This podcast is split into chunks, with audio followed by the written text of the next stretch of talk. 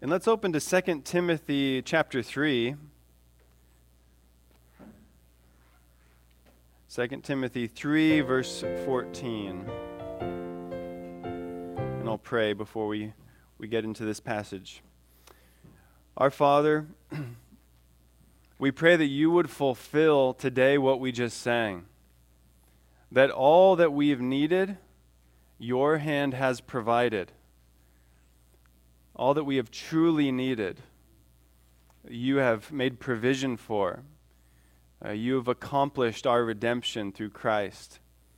And you have renewed us, those of us who know you savingly. You have given us new life through your Spirit to turn from our sin toward you, to live a new life of godliness and good works.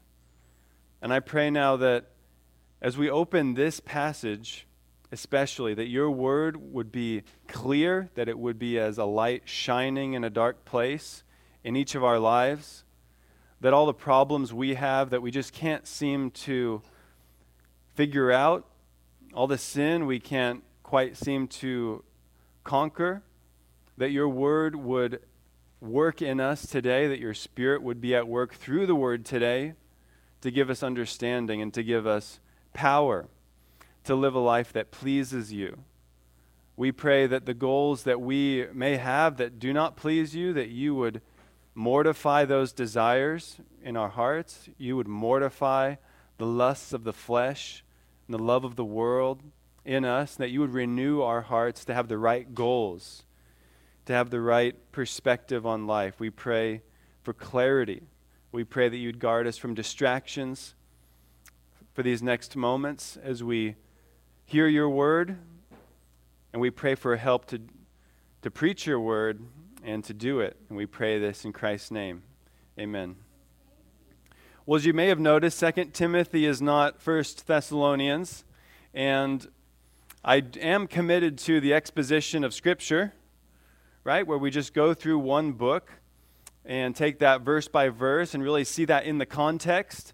And that's the most powerful way to study Scripture, and I advise all of you to do that in your own study to walk through a book, and really see how the whole thing fits together. But I think there are unique moments in the life of the church where it calls for maybe a special sermon or a topical sermon, although even topicals you'll find today will be in one passage for most of the message. And I think today is such a day. I mean, the installation service was last Sunday. And, and on, just to be honest with you, I'm thinking, okay, what do I want to mark my ministry as a pastor, as a new pastor? What principles do I want to anchor myself to that no matter what may come at our church or me personally or you, what is going to hold us? What's going to anchor us? Right? So controversies come and go. There's all sorts of different errors, there's all sorts of different interpersonal problems that we'll have to deal with, but there's certain fixed principles that will keep us on the right path. And what I want most of all is to be a pastor in the Reformed tradition, the Reformed faith. What I mean by that is primarily that we are anchored to God's Word, that God's Word is the sole infallible rule of faith for our life, that we're going to draw all of our beliefs from the Scripture, and that whatever is not contained in the Scripture, we are not going to be forced to believe. We're going to reject th- beliefs that people claim are true and authoritative and necessary for salvation if those truths don't come from the scripture. And there's plenty of Christians today that think, well, the scripture is God's word. Uh, I know I'm supposed to read the scripture. I know the church is supposed to do biblical things and offer biblical classes and studies.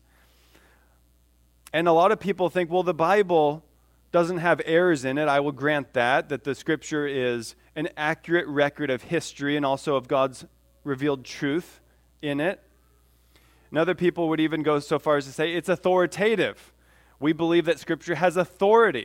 That if I feel a certain way or I want to do a certain thing in life and the scripture forbids that or the scripture commands me to do something I don't desire to do, I have to change my desires. I have to humble myself under the authority of Scripture. But there's really a final attribute that I would argue many, many, even evangelicals deny. which is the topic before us today, which is the sufficiency of Scripture. The sufficiency of Scripture. And what I mean by that, what I mean by sufficiency, is that the 66 books of the Old and New Testament are a clear and perfect guide one, to save you from your sin. Everything you need for salvation is found in the Scripture. But two, perhaps even more profoundly, everything you need to prepare you for good works is also found in the Scripture. So let me say that again. The 66 books of the Old and New Testament are a clear and perfect guide to save you from your sin and to prepare you for good works. Now, I would argue many people deny that. That they would say, well, you just want to take the Bible and reject everything everyone's ever said, all the, the teachings of the church. You just want to be you and your Bible, making up whatever, reading whatever you want from your Bible and that leads to insanity and confusion and etc. But I, I hope to convince you of this doctrine today that the scripture actually claims that it's sufficient for all of your needs, all your real needs, and that that's clear. There are some things that are difficult to understand in scripture. We don't deny that. Uh, if anyone's ever read all the genealogies and tried to piece all those together, well, there's some difficult things. You need to study, you need to learn there's some words you need to look up or, or consult people. What is this? Righteousness, justification, etc. But the argument is that everything you truly need for salvation and for Christian life is found in the Scripture. And that everything else is, in a sense, a help. It's a help, but ultimately you're not counting on that.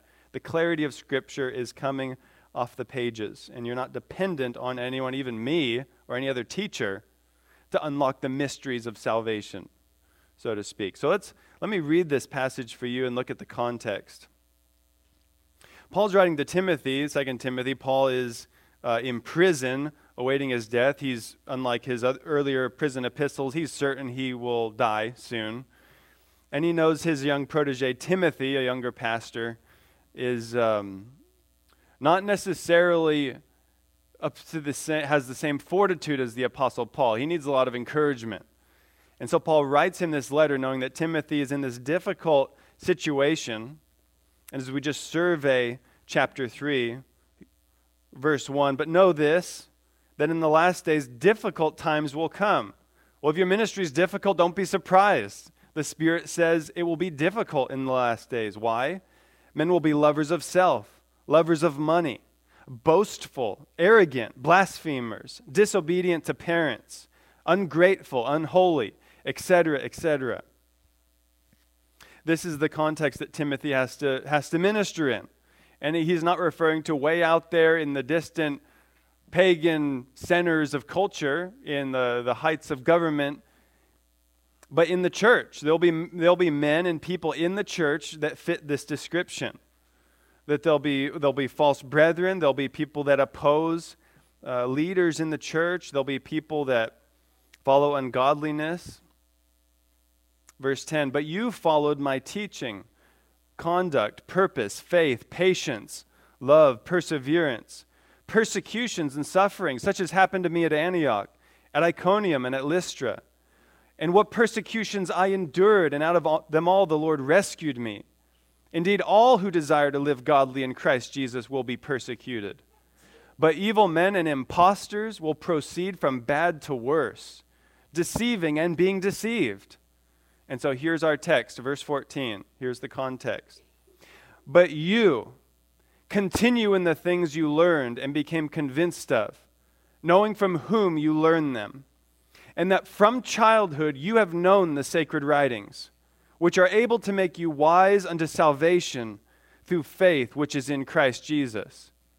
All scripture is God breathed and profitable for teaching, for reproof, for correction for training in righteousness, so that the man of God may be equipped, having been thoroughly equipped for every good work. Timothy, hearing that Paul is about to suffer martyrdom for the faith, is no doubt a bit depressed by this, feeling anxiety. His mentor, the person he's followed around for probably decades, or at least 10 years, maybe more, the man he's been relying on and learning from and depending on, all his questions, he's taken them to this man.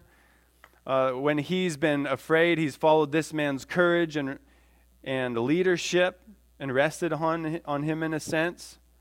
And so, what, what is he going to do now that he's gone? He's been bereaved. He's about to be bereaved of his spiritual mentor, his teacher, the person that supported him. W- what is he going to do now? And it's so difficult.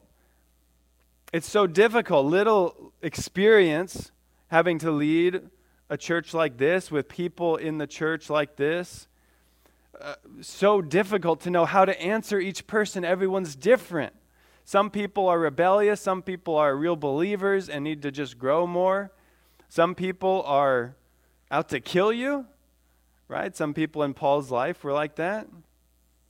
And so there's such a difficult situation Timothy is in. And I would argue that if you have any difficulties or problems, that we can look at this passage as an argument from the greater to the lesser.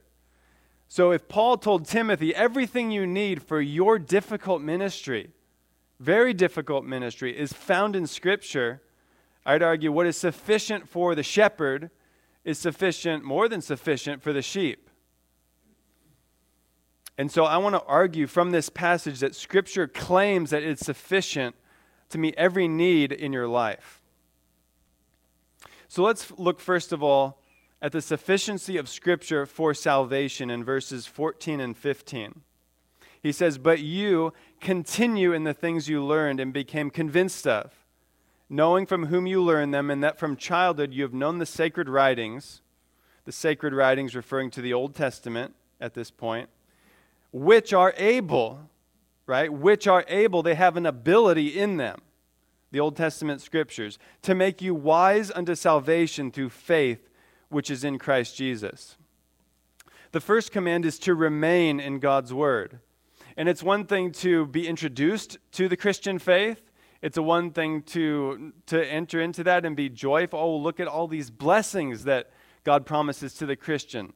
And God gives a, maybe a, a temporary supernatural joy at the very beginning of our walk with Christ. But then as, as life goes on, right, as our, as our mentors, we separate from them or they go to prison in Timothy's case, or we just, we just move. It's not so easy. Life's not always so easy, right? When, when people are younger and they're in a, in a healthy fellowship, there's so many people to, to rest on, like Timothy did with Paul. But then, as, as these people, these bulwarks of the faith, start to disappear or, or move on or, or pass away, and life becomes harder and harder, there's a greater temptation to drift, right? And that's what we all do. We all drift. Well, I mean, it takes work to remain in the Christian faith, wouldn't you agree? That we don't just wake up, okay, I was a Christian yesterday. By default, today, I know by the end of the day, I'll still be a Christian we're commanded many times over to remain or abide, right? John 15, abide in me. So there's a command to remain in what we've learned and become convinced of. That's why we're called sheep, right? I'm not a, as you know, I'm not a, a shepherd and I don't work with animals, but I do know from many people and from Scripture that sheep wander, and that's how we are, right? We're prone to wander. We'll just wander away. If we don't put effort into remaining in the faith, we will wander away. And Paul is telling this to a pastor, right? You think, oh, the pastor doesn't need to hear this. He's reading the Bible all day. I mean, he's praying hours a day, reading the Bible all day, uh, meeting with other godly men constantly. But, but no, we're all people. We're all sheep who are prone to go astray. We need to remain in God's word because it leads us to salvation. And here's where I want to prove to you that the scripture is a perfect and clear guide to lead you to salvation. So notice what I'm again what I'm not saying is every single word and page in the Bible is equally clear that a 2-year-old could understand it who doesn't even know how to read. No, that's the straw man, okay? What I'm trying to argue here is that if you are honestly seeking God and you pick up the Bible and you read it, you can discover the path of salvation. You can discover the path of salvation. And that's really the ultimate need that we have. Uh, people are bored with the Bible or they neglect the Bible because it doesn't meet their need, their felt needs. Well, why do you talk? Why are you talking to me about salvation? Right. My problem is that I need to clean up my life uh, so I can be more successful or comfortable. My problem is that uh, I need to solve some interpersonal issues. Uh, my problem is that I don't feel good. I don't wake up and I don't have the pleasant emotions. But the Bible really thunders about the primary topic of salvation. And that would be the greatest tragedy, would be to figure out everything in your life, to figure it all out, to be successful, to be educated, right? To have a perfect family, perfect family, middle class America. Retire early. Go golfing, rearrange potted plants on your, on your front lawn until kingdom come. Right? You can have all of that and lose your soul. And if you read if you've read the gospels, Jesus talks about this constantly. He's always calling people back to the heavenly perspective. I mean, what how did he live? He didn't live trying to accumulate all these things. He didn't even have a home. He didn't even have a home. What does it profit a man to gain the whole world if he forfeits his soul? And so we have to give attention to what the Bible calls us to give attention to the message of salvation that's clearly spelled out in Scripture. And so, what is that? If it's so clear, I mean, we ought to be able to articulate it, right? What is the path and plan of salvation that anyone can discover by reading the Scripture? It's spelled out right here again.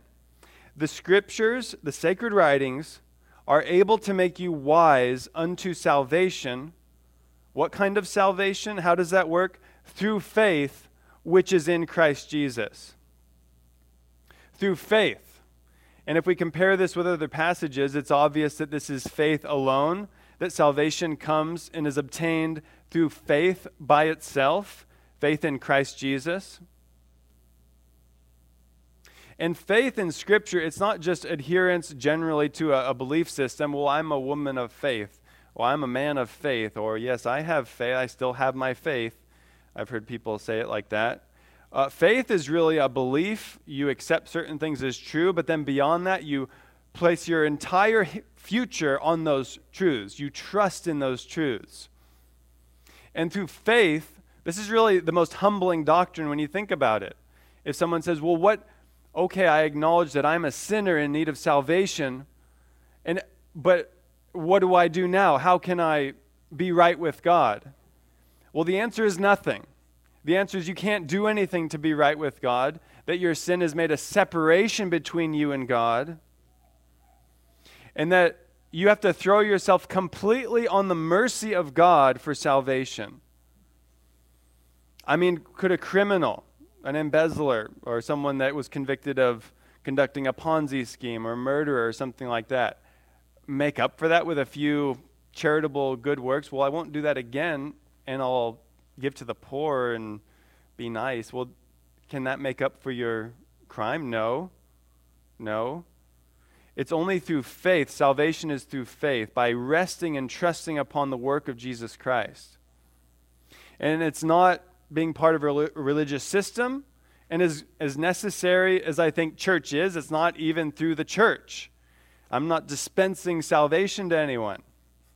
I'm just teaching you what God has said in the scripture.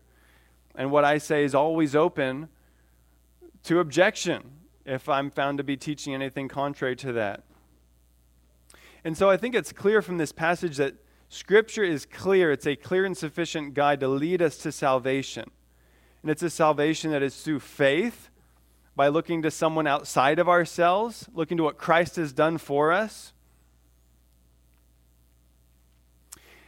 And there's no one else that could have saved us from our sin besides Christ. And why is that? Well, Jesus Christ is unique and set apart from every other person in history, even religious leaders, even Christian religious leaders, in that he is the Son of God, the second person of the Trinity. He's truly God, but he's also truly man. And really, what our sin deserves is, is an eternal punishment and penalty, the eternal penalty of hell. And so, if you think about it, how could a human, pay the price for your sin? How could a human be a substitute for you or a sinful one at that? Has there ever been anyone who's lived sinless besides Christ? Well, no. No, but he had to be God. He has to be God in order to pay the penalty for the sins of all the elect, all the people God has chosen for salvation. And so that's the only way to salvation. I think it's important to say that, as obvious as that may be, that it's clear from this passage that there's only one road and path of salvation that's through faith in Christ Jesus. All roads don't lead to God. Just because someone is, is nice and polite and religious, whether it's an Eastern religion or, or a, a, a deviant form of biblical Christianity, that, that doesn't lead to salvation. There's only one road to salvation through faith. And if we get that wrong, then really going to the Bible for, to solve any of the other problems, that doesn't make a lot of sense. I've heard it say, someone uh, once came up to a, a speaker who was talking about the sufficiency of Scripture and said, Well, don't you think there's some benefit to this and that and, and the rest and these other systems and philosophies that help people? It seems to work in some cases, it seems to be helpful. And the guy said, Well, a little crassly, it's basically a waste of time if you're going to hell. I mean, honestly. I mean, I don't want to be simplistic, but it's true, isn't it? what a waste. What a waste of time if I'm going to spend eternity in hell, if I'm going to miss out on the glorious city of God with Christ and with God. And so we have to get salvation right. Scripture is a sufficient guide to lead anyone to salvation. But then, second of all, and this is, I think, is even more disputed than the first point, that Scripture is sufficient to prepare you for good works. Let me read 16 and 17 again. So he just said the sacred writings, the Old Testament, are able to make Timothy wise for salvation. But now he broadens the scope to the, the emerging New Testament writings, which were still being written at this time, and said all Scripture the Old Testament canon and all the scripture that Christ commissioned his apostles to write, all scripture is God breathed and profitable for teaching, for reproof, for correction, for training in righteousness, so that the man of God may be equipped, having been thoroughly equipped for every good work. And I would argue that this passage claims that, that Scripture is completely sufficient and provides everything that you need not only to heal, right? Not only to heal your defects, not only to help you overcome sin, but w- way more than that. It's to equip you to do any good work that God wants you to do and calls you to do. So let's consider in this argument, Paul, Paul lays this out very logically for us here in three steps. First, he begins with Scripture's origin. He says, Scripture is God breathed. Uh, your translation might say it's inspired by God or given by inspiration of God or, or some variant of that. But it really means God breathed. God breathed is a, a very literal translation of the two words that are stuck together. Theos is God, and then pneo, or to blow, or wind, like the wind blowing, is the other word. And those are put together. And it's a adjective that describes the origin of something. And this word was universally interpreted this way up until the, the 18th, the 19th century with German higher criticism. People started to try to twist the, word, the meaning of the word. But if you look back at, at other uses of it in Greek literature, it's very obvious that it's a passive meaning. It describes how something came into existence. It's God breathed. It's not that the scriptures, when I read the scriptures, I get inspired and excited like, like that. Some people argue for that. But the context really guides us here. It's speaking of the origin of Scripture. And the Scripture is sufficient for us, not because it's interesting to read or it's, uh, there's marvelous stories in it or sublime wisdom from ancient people, but it's really that it, com- it comes directly from the mouth of God. That's what it's claiming. And the word inspiration, just, just so you know where that comes from, uh, because the word to inspire, it's, it's, uh, it does have that meaning in our culture. of being um, influenced, right? Where I feel inspired. That was an inspire. I saw this movie, this war movie. Now I'm inspired. I'm more patriotic because I watched that movie. Or someone may encourage us. Oh, they inspired me to do something that I was afraid to do or, or worried about. But the word inspiration originally comes from a Latin word that means the same thing, referring to the breath, something that's breathed out. And so that's what we mean by inspiration. And really, what I'm talking about here is the doctrine of inspiration, right? Have you heard that before? The doctrine of the inspiration of Scripture. What that doctrine is claiming when you say, Oh, I believe in the inspiration of Scripture, you're saying, I believe that God spoke these words through human instruments. That's different than saying, Well, I believe this book tells me about God, or there, there's true things about God here, or this book accurately records the experiences of religious men. We're saying more than that. We're saying every word, even these personal letters, right? Even the letter to Philemon, even the story of Joseph and his brothers in Genesis, all the, all the wisdom proverbs. Everything comes from the mouth of God. That's what, that's what it says. All scripture is God breathed. Right? And what's the consequence of that? Well, the consequence of that is that scripture is useful. It's useful.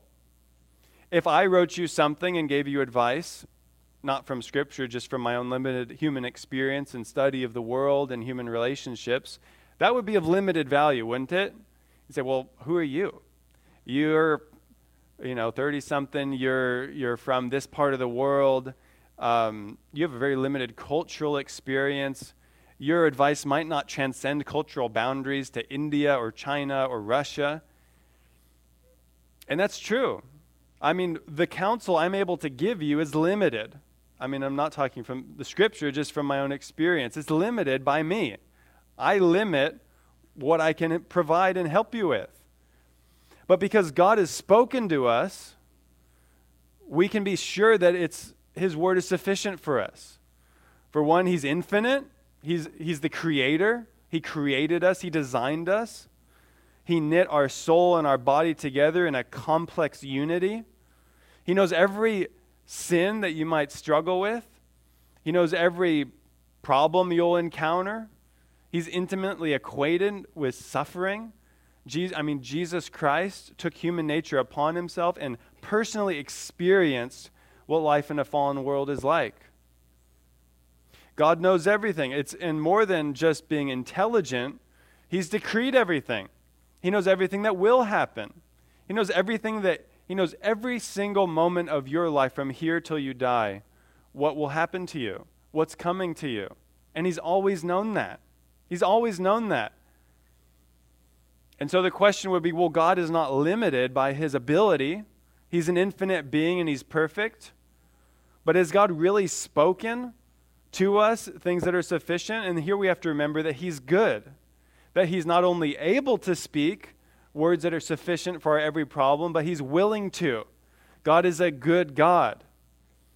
If you ever think of God or, or tempted to think of God as just some cruel puppet master, like when I, we talk about God's sovereignty and control, if you ever think, oh, that's, you're saying God is a cruel puppet master, let me tell you, you have the wrong idea about God the first verse we, we read just at the beginning of the service, right? The Lord is good to all, and his compassions are over all his works. There's never been one moment where God hasn't been good.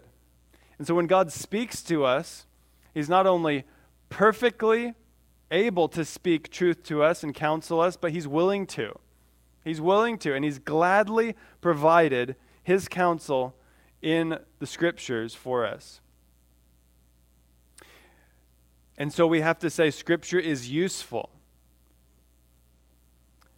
And that's very important to, to just emphasize the use of Scripture. I mean, Scripture is not a puzzle to be solved, Scripture is not fodder to have theological back and forth just for fun. Uh, scripture is not a spell book. Like we can, we can recite a verse over and over and think that's going to somehow do something. Scripture is meant to be used, it's meant to be understood and used. That's what Paul's arguing for here. It's profitable, it's useful, it's intended to be used. And so let me tell you if you know theology, but you're not doing theology,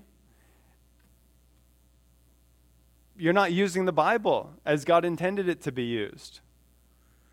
Right? I, I would personally rather you know less of the Bible and do that which you know than to master, think you're mastering the whole thing and yet none of it's shaping your life. None of it's really changing you. It's just knowledge. It's just heaping up knowledge, buying more books. And this is, uh, as we'll see, I'll mention a little later, the church has often fallen into that air where it's just, this is just material, it's just raw material to play with. It's like our play toy.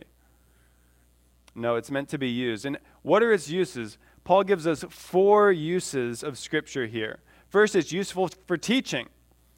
And these, there is an order to this sequence, as you'll see. There's teaching, reproof, correction, and finally training in righteousness. And you see the progression there. So there's teaching, that's teaching truth. then there's reproof, that's identifying what's faulty either in your beliefs or your practices. Correction, that's okay, you're wrong, but now let's help you get on the right path. And then training, that's establishing good and godly habits, new patterns of living, and strengthening those godly patterns of living. And it, it's significant that the first step is teaching. Teaching. We could also say the first step is theology. So don't think I'm saying, because of what I just said, don't think I'm bagging on, ragging on theology. Theolo- it all begins with theology. If we don't know theology, um, we don't know what to do. I mean, you won't be able to be a godly husband or wife or neighbor or worker or, or employee if you don't know theology. Theology is the most practical thing you could ever learn because it's the foundation that all these imperatives are built upon. That's why we can't divorce all these pithy commands in Scripture from the doctrine underlying them. For example, you could mine Proverbs for, for all this wisdom about handling money and speech. Those are very popular topics with people. Uh, there's even like Christian programs that that use the Proverbs as their foundation, and then you can buy this and you'll be wildly successful financially, I'm sure, if you go through that. But we can't divorce that from the theology. I mean, I can know how t- to handle money wisely, but if I'm not ultimately using that money the way God intended it to be used for His glory, I've missed the whole thing. I've missed the whole thing. I'm now just adulterating Scripture. I'm rejecting the doctrinal teaching of Scripture and just trying to take bits and pieces of wisdom. So we have to begin with teaching. And that's important to remember because the church, it's really all about this. It's all about theology and teaching. And I even want one of my first priorities is to start a, a theology type class uh, in the middle of the week. Or, or maybe some other time we'll talk about the best time and place for that and when exactly it would start. But I would really want all of us to be on the same page with just the basic doctrines of the faith and to be familiar with them, know how to defend them where they're found in Scripture. Because all the, all the problems we have, all the, the personal problems and sins we're so eager to, to work on, that, that's the foundation we're going we're to work with. But second, we go to reproof. The Scripture is sufficient for reproof. That refers to convicting someone of sin. And so this is courtroom language, it's strong language. Uh, the word describes prosecuting attorney demonstrating before the court and before the judge and jury the guilt of the person beyond reasonable doubt. And some Christians, I hate to tell you, think that this shouldn't apply to them. They think, well, I am a Christian. I'm a real Christian. I don't need rebuke. I don't need rebuke. Just let me, I mean, I'll handle my own problems, thank you. I don't need anyone to, to confront me or, or if I'm sinning in some way. I don't need reproof. I don't need rebuke. Well, what does Paul say to Timothy here? Well, the scriptures intended to be used this way for yourself, but also other people. Timothy's in this context, this difficult ministry, and Paul says, everything that you need to do among this, this difficult situation with these people, the scripture is sufficient for you, and it will provide the wisdom you need to teach and also to rebuke when you need to. And then look at chapter 4, verse 2. Preach the word. Be ready in season and out of season. Reprove, rebuke, exhort with great patience and teaching. So it is with patience, but nonetheless, that's a command to every preacher, and I would say to every Christian, right? That we need to reprove and rebuke each other uh, gently, gently. If someone is uh, a sincere believer and maybe they're not aware, you want to begin gently, but as the heels are dug in more and more, the rebuke needs to be ratcheted up a little bit more and more for the sake of that person to, to really alert them to the danger of their sin. And if you think you're, well, I, I'm a little beyond this, I don't, I don't need to be sharply rebuked, let me just remind you that Moses, David, and the Apostle Peter were all sharply rebuked by God. Moses was rebuked for striking the rock.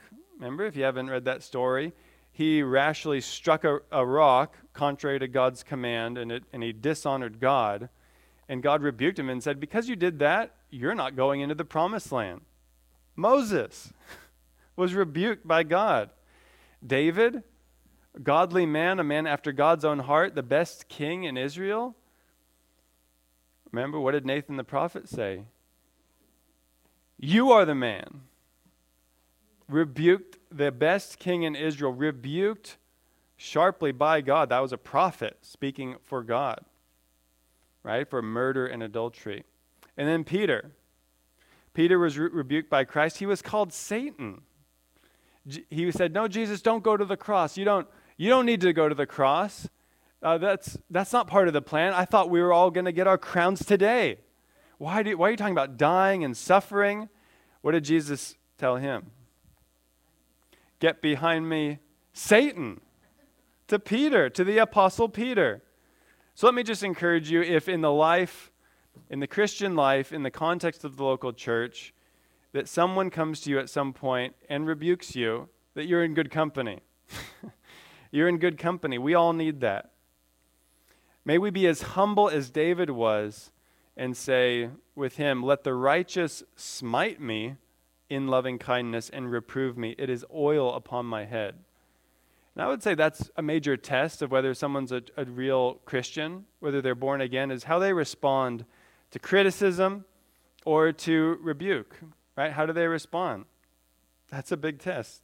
But, find, but thirdly, correction. Scripture is useful for correction, not just to condemn you know, you're, you are in this sin, you're guilty of this sin, but then correction. God provides counsel to bring us out of our errors, whether in beliefs or in practices, to restore us to health.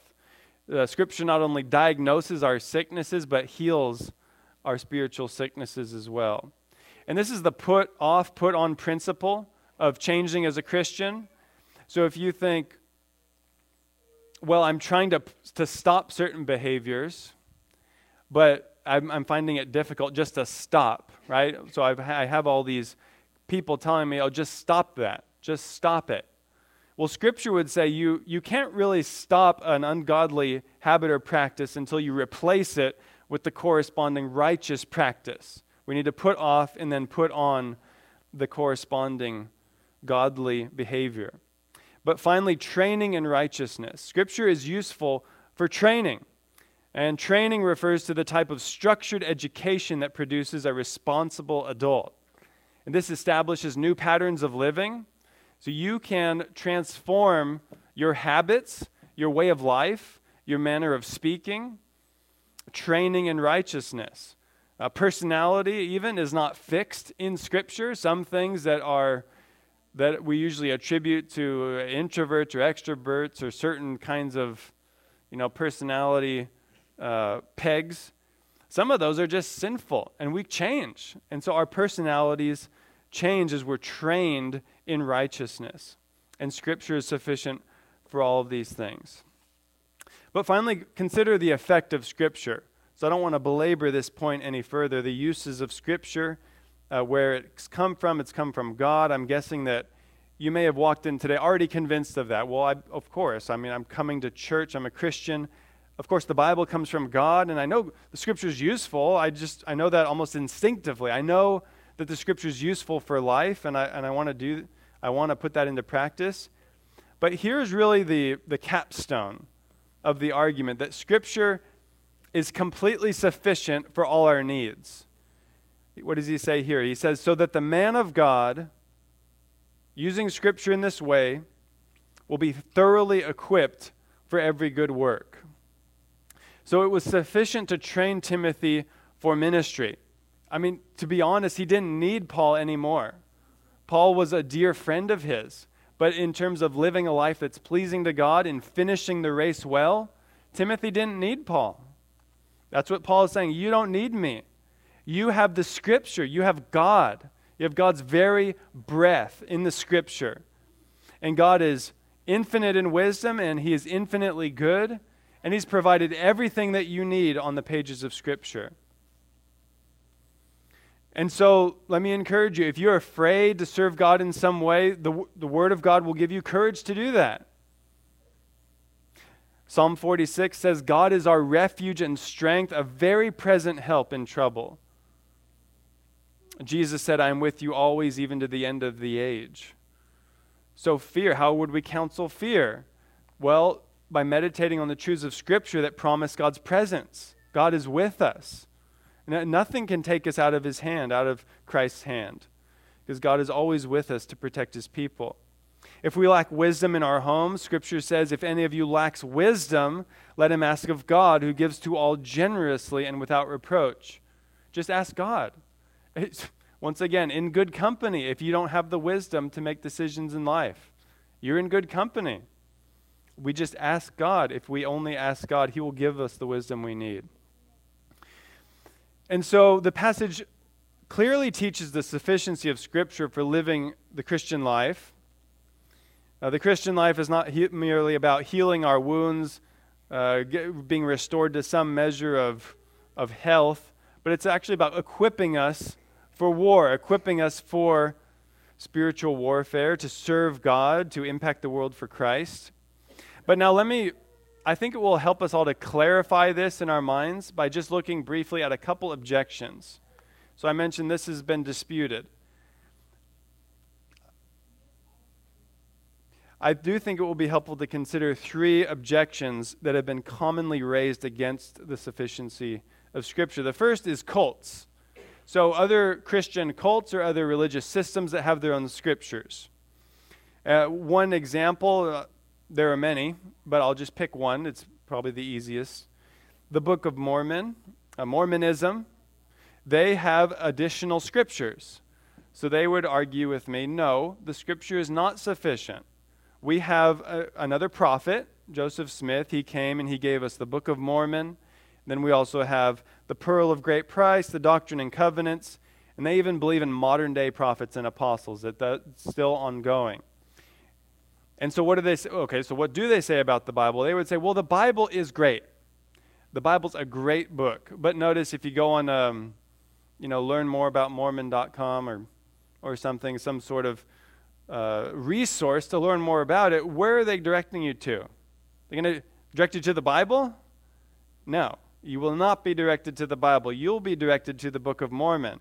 Well, but what about the Bible? You're Christian. They say they're Christian. Oh, we're Christian. Yeah, You'll be surprised how similar we are. What about the Bible? Well, they would say the Bible has a lot of errors in it. And, you know, all these errors crept into the Bible. And, you know, if you just read it, there's all these contradictions and people that we don't know if they even lived. And, but, I mean, the Book of Mormon, that's the real stuff. That's the real touchstone of truth. And so we can really focus our efforts there. What, what would be the response to that? What would be our response to, to people like that? And the same would go for Islam, makes very similar arguments. Uh, they claim the scripture is corrupted and, and all of that. Turn to Revelation 22, uh, just the very end of the Bible, and I would rest my case on one verse here Revelation 22. And I think this would be worth noting down. Revelation 22, verse 18, just this one verse here.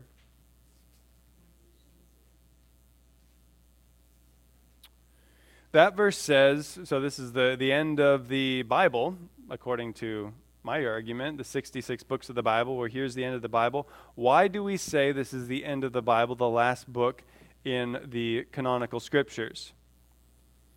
I bear witness to everyone who hears the words of the prophecy of this book. If anyone adds to them, like Joseph Smith, or the prophet Muhammad, or etc., God will add to him the plagues which are written in this book. What are the plagues? Fire and brimstone, rivers of blood. You can read about it it's pretty clear to me that prophecy has ceased and that John is not just closing out Revel- the book of Revelation, but he's closing the canon of Scripture. And this is why I would argue very strongly that there is no prophecy today any longer, that we have everything we need, that Jesus Christ has come, and he commissioned the apostles to reveal to us the full plan of salvation. But I think that's a relatively easy objection to deal with for those of us who believe the Bible, who are convinced that the Bible is true, that God has really given us a conviction in the scriptures, it's easy for us to look at cults and say, well, if you just take an honest look at those books and compare them with the Bible, there's just no comparison. And Joseph Smith, that guy had a lot of problems. If you just read about his life, uh, no comparison whatsoever to a true biblical prophet in the scripture in terms of his ethics, even. But let's consider another one from Rome. So, so the Roman Catholic Church would say Scripture is unclear, therefore it's insufficient. So they would say the Scripture, right, it has everything we need, it spells out salvation, but it's hard to understand. It's hard to understand. And this teaching, it didn't just pop up one day, right? It evolved over the centuries. It began in the early church where people said they noticed there were disagreements and the church wanted to appeal to some authority to settle controversies.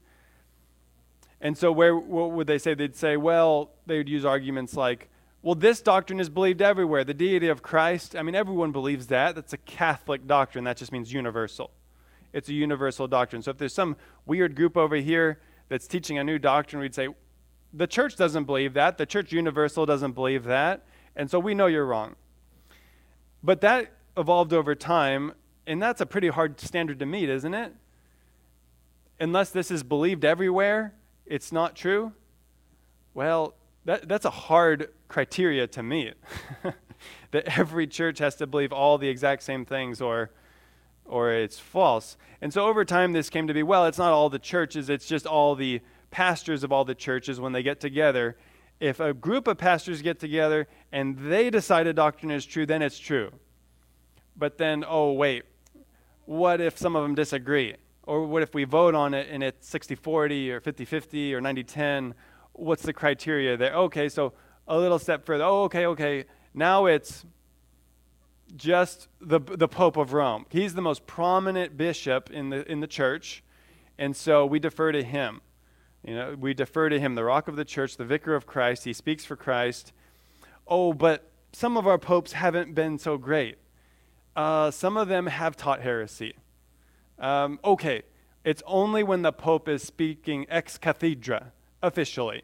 And so we can have Francis speaking all this weird stuff, but oh, it's just when he's ex cathedra. And that, when he said over here in this interview, that wasn't ex cathedra. You see how, how that developed. You want this standard of truth that's based on consensus, but that's, that's hard. That's not a standard of truth. And so in the end, you have to just do what the Catholic Church said did in 18 in the 1800s and said, okay, the Pope is officially infallible. So that's a Catholic doctrine. The Pope is infallible. And so that's how we get around this. And they would say to you, well, you can't understand the Bible. It's not clear.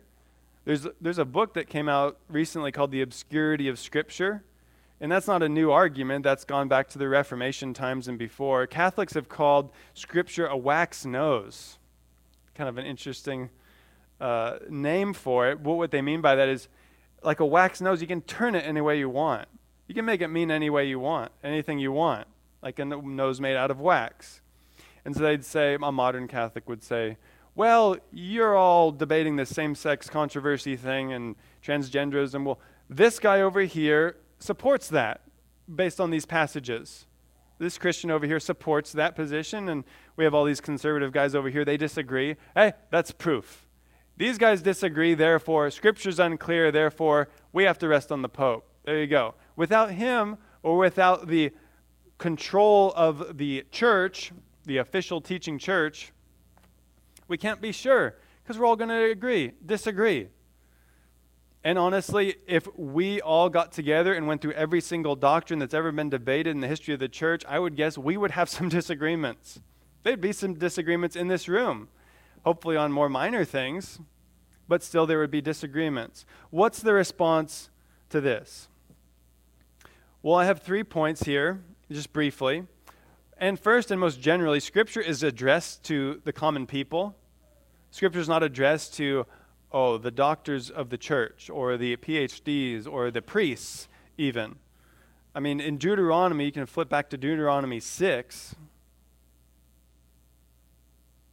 When Moses gave the law, he said, You shall teach these words diligently to your sons, and you shall speak of them when you sit in your house, when you walk by the way, when you lie down, and when you rise up. So that'd be a little strange to command every parent to teach their to teach their children a book that was impossible to understand. And, and all the, the books in the Bible are addressed to, to people. But then, second, Scripture is called a light. Uh, Psalm 119, verse 105. Scripture is called a light. Your word is a lamp unto my feet and a light to my path. Yeah, your word is a lamp to my feet and a light to my path. I have sworn and I have confirmed to keep your righteous judgments. So notice that Scripture is itself the light. And I don't want to be pedantic here, but it's, it's important to understand so we have confidence as we read the Scriptures. That the Scripture itself functions as a light to the individual believer reading it. And if this were true, if we really did depend upon uh, an official teaching group in the church to understand the Scripture, it would say, well, this group, or the church, that's the lamp to your feet. That's the light to your path. Because ultimately, it would be unclear. You couldn't understand Scripture. You couldn't understand how to be saved without that clarity coming from the, the official church. And then finally, Scripture explicitly claims that it is clear about the way of salvation, both in Deuteronomy 30 and Romans chapter 10. Let me just turn to Romans chapter 10 for a second. Romans chapter 10 verse 5, it says, For Moses writes about the righteousness which is of law. The man who does these things shall live by them. I'm reading verse 6 here. But the righteousness of, of faith speaks in this way Do not say in your heart, Who will go up into heaven? That is to bring Christ down. Or who will go down into the abyss? That is to bring Christ up from the dead. But what does it say? So here it is the word is near you the word is near you, in your mouth and in your heart. That is the word of faith which we are preaching. That if you confess with your mouth Jesus is Lord and believe in your heart that God raised him from the dead, you will be saved. For with the heart a person believes, leading to righteousness, and with the mouth he confesses, leading to salvation. For the scripture says, Whoever believes upon him will not be put to shame. And then whoever calls on the name of the Lord will be saved. So that explicitly claims that the way of salvation is clear to anyone who would listen. And even if you struggle with theological terms like justification by faith or inspiration of Scripture, if you struggle to remember terms like that, let me just boil it down. If you call upon the name of the Lord, Jesus Christ, for salvation, you will be saved if you depend completely on Jesus Christ for your salvation and believe that you contributed nothing to it, but that Christ alone provides it, you will be saved. And in time, you will come to understand more of those doctrines. More of those doctrines. And there's, there's more we could say on that as well. Uh, let me just finally address the issue of uh, one, one area or objection that you may be even more familiar with than the first two, and that's become especially relevant in the last 50 or, or 70 years. And that's from uh, the secular discipline of psychology, right, which is really a parallel uh, methodology and system that people have come up with to attempt to meet the needs of people, to meet the needs of people. And so Christian counselors and psychologists would say, well, Scripture is God's book. It is helpful, but it's limited. So it addresses the area of the Spirit, it addresses the matters of faith, what you need to be saved, what you need to believe about God. But man is, is more complex that you're giving him credit for. There is not only the body and the spirit, but there's also the soul. There's this, there's this part of man, the mind, that's why we have terms like mental illness, uh, mental disorders, and things like that. And I'm not an expert in psychology, but that's just the point. That's just the point. The question is do you need to be an expert in any other discipline to be able to live a godly life, to live the kind of life that pleases God, to be able to meet any need that comes across your path? And the answer would be no. And so some people, some people in the realm of psychology would say, well, all truth is God's truth. And God has made us creative and intelligent, and He's designed us and commanded us to learn more about the creation, and that includes ourselves. And so we have medicine, we have doctors, and all that's good. So if we discover something helpful about man's psyche, about the immaterial side of man or human behavior, well, that's helpful, and we can bring that into um, into the arena of helping people with problems. But the problem here is that man, although he can be very intelligent and discover lots of things about the world, he is fundamentally opposed to God. And so when we have this discipline that's arisen out of people that were atheistic, I mean, Sigmund Freud, I know people in, in the universities, they're not studying Sigmund Freud necessarily and taking everything he taught and then putting it into practice, I understand there's a very diverse spectrum of psychologies. I mean, he hated God, he, he mocked God. And he's the guy that really started this movement and made it popular. The problem is that man can discover things and observe things. Oh, these human behaviors, these characteristics. But when it comes to interpret those things, the sin in him leads us astray. It leads him to form incorrect conclusions about human behavior. And so it's true.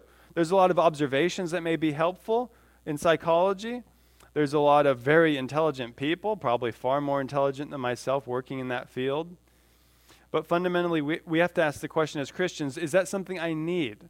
So I'm not talking about the edge cases where we have, you know, the, uh, on the streets of San Francisco, people running around insane, hurting people. Okay, that's the exception that proves the rule. My question is what, what are you going to do? when you are caught in a certain sin, or when you have an issue you can't overcome, or you need advice for godly living? Is that something that's necessary for you? Well, well the passage here in 2 Timothy 3 16 and 17 says, Everything in Scripture is God breathed and it's profitable for you, and it's enough to equip you for every good work. And the final verse, I know we're going to uh, uh, quite a few verses today, but this is the, the final one, and with this I'll, I'll close. Psalm 19, verse 7. And I would really rest my case here on if someone is debating whether or not I really need the insights of a secular discipline, granted, mingled with Christianity a little bit, but still a, a secular discipline. Do I need that? Psalm 19, verse 7. The law of the Lord is perfect, restoring the soul perfect. So the law of the Lord refers to the written scriptures at that time. It's not just commands, but the instruction of God. It's called perfect, the same word for blameless, referring to a perfect sacrifice without any blemishes. There, in other words, there's no defect in, in the law, there's no defect in Scripture. Why? And what, what's the consequence of that? Well, it's able to restore the soul. It's able to restore the soul. And so God is able and He's willing, and He has provided everything that we need. And that verse is a really important verse to remember when you are wrestling with, with difficulties and problems in your life. That the law of God, the scripture, the Old and New Testament now, we have all 66 books, is sufficient to restore us. It's sufficient to restore us. And, and with that, we need to remember that we, we need to be aware of boredom with Scripture. We need to beware of speculation of Scripture. We need to beware that you know, when we get bored with the Scripture, then of course we're going to run to other things. When we, when we refuse Scripture's solutions to our problems, repentance and faith in Christ, humility, putting away sin, humbling ourselves before God, well, of course, sinners don't want to do that. And if we reject that, we'll be more prone to follow other things. The word fully equipped in 2 Timothy, that was used in other places to describe a battleship equipped for war. So keep that in mind. It's not just, oh, I'm going to I'm gonna heal all of my wounds from my childhood and, and all these things, and I'll just kind of have a limp the rest of my life. No, the scripture wants to make you a warrior. The scripture wants to make you sufficient for every good work. And that's really important for us as a church, and I think terribly important for pastors to have that commitment that the scripture is sufficient for life. That it's not just, oh, here's how to get to heaven, sign this card, pray this prayer, you're good. We're just going to meet and sing songs now for the rest of our lives. No, we want to continually use Scripture as believers to grow in godliness. And as we do that, we'll find that we are more useful to God. We are able to do more for God. And we're able to even put this into practice, having addressed our own problems and issues. We're able to help other people because we've worked through it ourselves. And so, with that, let's go to the Lord in prayer and ask the, Him to really give us this confidence. And maybe if we need to think about this a little bit later today, what, what I've said here, uh, pray for clarity, for God to give us conviction on this. Our God, we thank you for the Scripture. We thank you for the sufficiency of the Scripture. Uh, there are so many attacks on the Scripture, uh, so many ways that that the people uh, of this world and even Satan have, has tried to damage our, our view of Scripture and rob us of the treasure that we possess in the Scripture. We pray that you would give us a confidence in your word. Uh, we know that we should believe your word, that all people should believe it, because, but because of our sin, we are prone to doubt. We're prone to uh, doubt that you've really given us everything we need. And so please give us this confidence and give us strength so that we can use it, so that we can be wise with your word and your counsel. We pray that as we continue to go through the scripture as a church, that the scripture would be at work, that your word would work among us and direct us, direct everything we do, uh, from, from personal decisions throughout the week to um, larger decisions as an assembled body of Christ here in Orland. We pray that you would be glorified through your word as we put your word into practice. We pray that you'd be gracious to us and good to us as you said you would be, that you'd fulfill all your promises in our life. And we pray that you would get all the glory for any good work that we may do. And we pray all this in Christ's name. Amen.